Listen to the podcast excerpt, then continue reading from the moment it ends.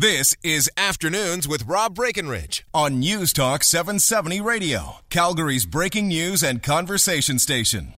All right. Well, we mentioned this guy's name earlier. Mike Baker, VP with the Calgary Police Association, has called in. Mike, is that you? Yeah, it is. Hey, Rob. Uh, thanks for having me on the show. Well, thanks for calling in.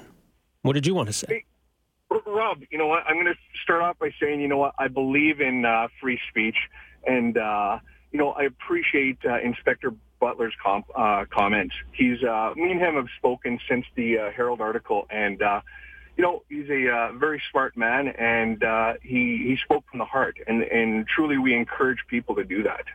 Um, where I'm coming from, Rob, and this all started long before the latest shooting, and uh, we have a uh, counselor. We have a group of counselors at City Hall that uh, tend to be ultra critical or harsh on the police service. You've seen the uh, coverage and uh, there's a uh, what appears to be an underlying uh, agenda there to discredit, uh, you know, whether it be the service or a current chief, whatever it may be. This started way back in, I believe it was September, Rob, when I first engaged Pincott in a discussion where he actually accused, he, he, he made an innu- innuendo. He wasn't so courageous as to actually come out and say it, but he made an innuendo that the police service was colluding with the media in covering up details of certain uh, certain um, uh, the, the, the shooting that happened happened in Inglewood.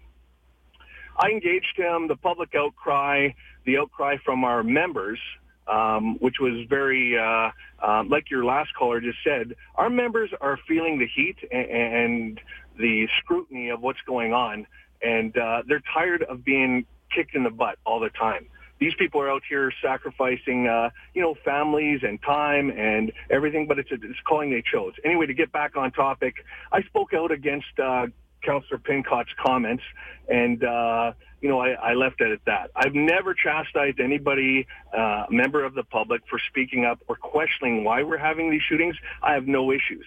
Where my issue exists is where a um, member of our, a significant member of our community, being a city councilor, starts uh, being critical of the police in a public forum from his political um, soapbox, that tends to impact the public's view on uh, police. It, it, it, it, impacts their their confidence, and it um, furthers a political narrative that is detrimental to the safety of our community and the safety of our police officers. So that's where I was coming from, Rob. All right. Mike, well, eh, okay, fair enough. I, I think the concern, though, if if it's the opposite, that look, everything's fine, don't ask questions. I don't think that instills people with confidence either. They're they're seeing what's happening. They're hearing about this. They know that what the numbers are in Calgary versus Vancouver or Toronto. Well, I agree, Rob, and I'm not saying anything at all. Hey, we shouldn't look at this. I fully support the examination of this. I understand this is a result of fiscal uh, um, societal issues right now, where people are out of work. It causes them to to um, you know, turn to ways to cope, whether that be fentanyl, carfentanil, whatever it may be. And it is causing these issues for the police. What we do not want, Rob, and what our policemen who have dedicated their lives to come out here and, and, and protect our public, they want the support of the public. They want the support of their counselors. They want the support of their executive. They do not want to be kicked on the ground all the time, again and again, like certain counselors are doing in order to uh, further a political agenda coming into a 2017 election year. And you know what? I stand by my comments, Rob.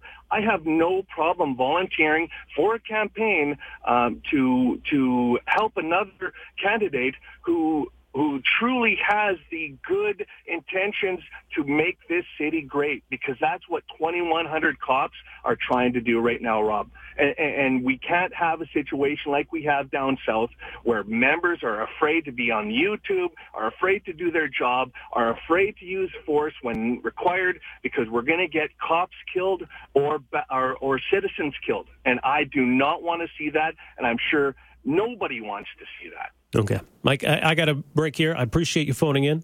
We'll have a chance Rob, to talk again, I'm sure. I, I, look forward to it. Thanks so much for the opportunity to speak, Robin. You take care. Have a great day. All right, you too. There you go. That's Mike Baker with the Calgary Police Association. Uh, the 1.30 News is next. We're back after this. Afternoons with Rob Breckenridge, starting at 12.30 on News Talk 770 Calgary.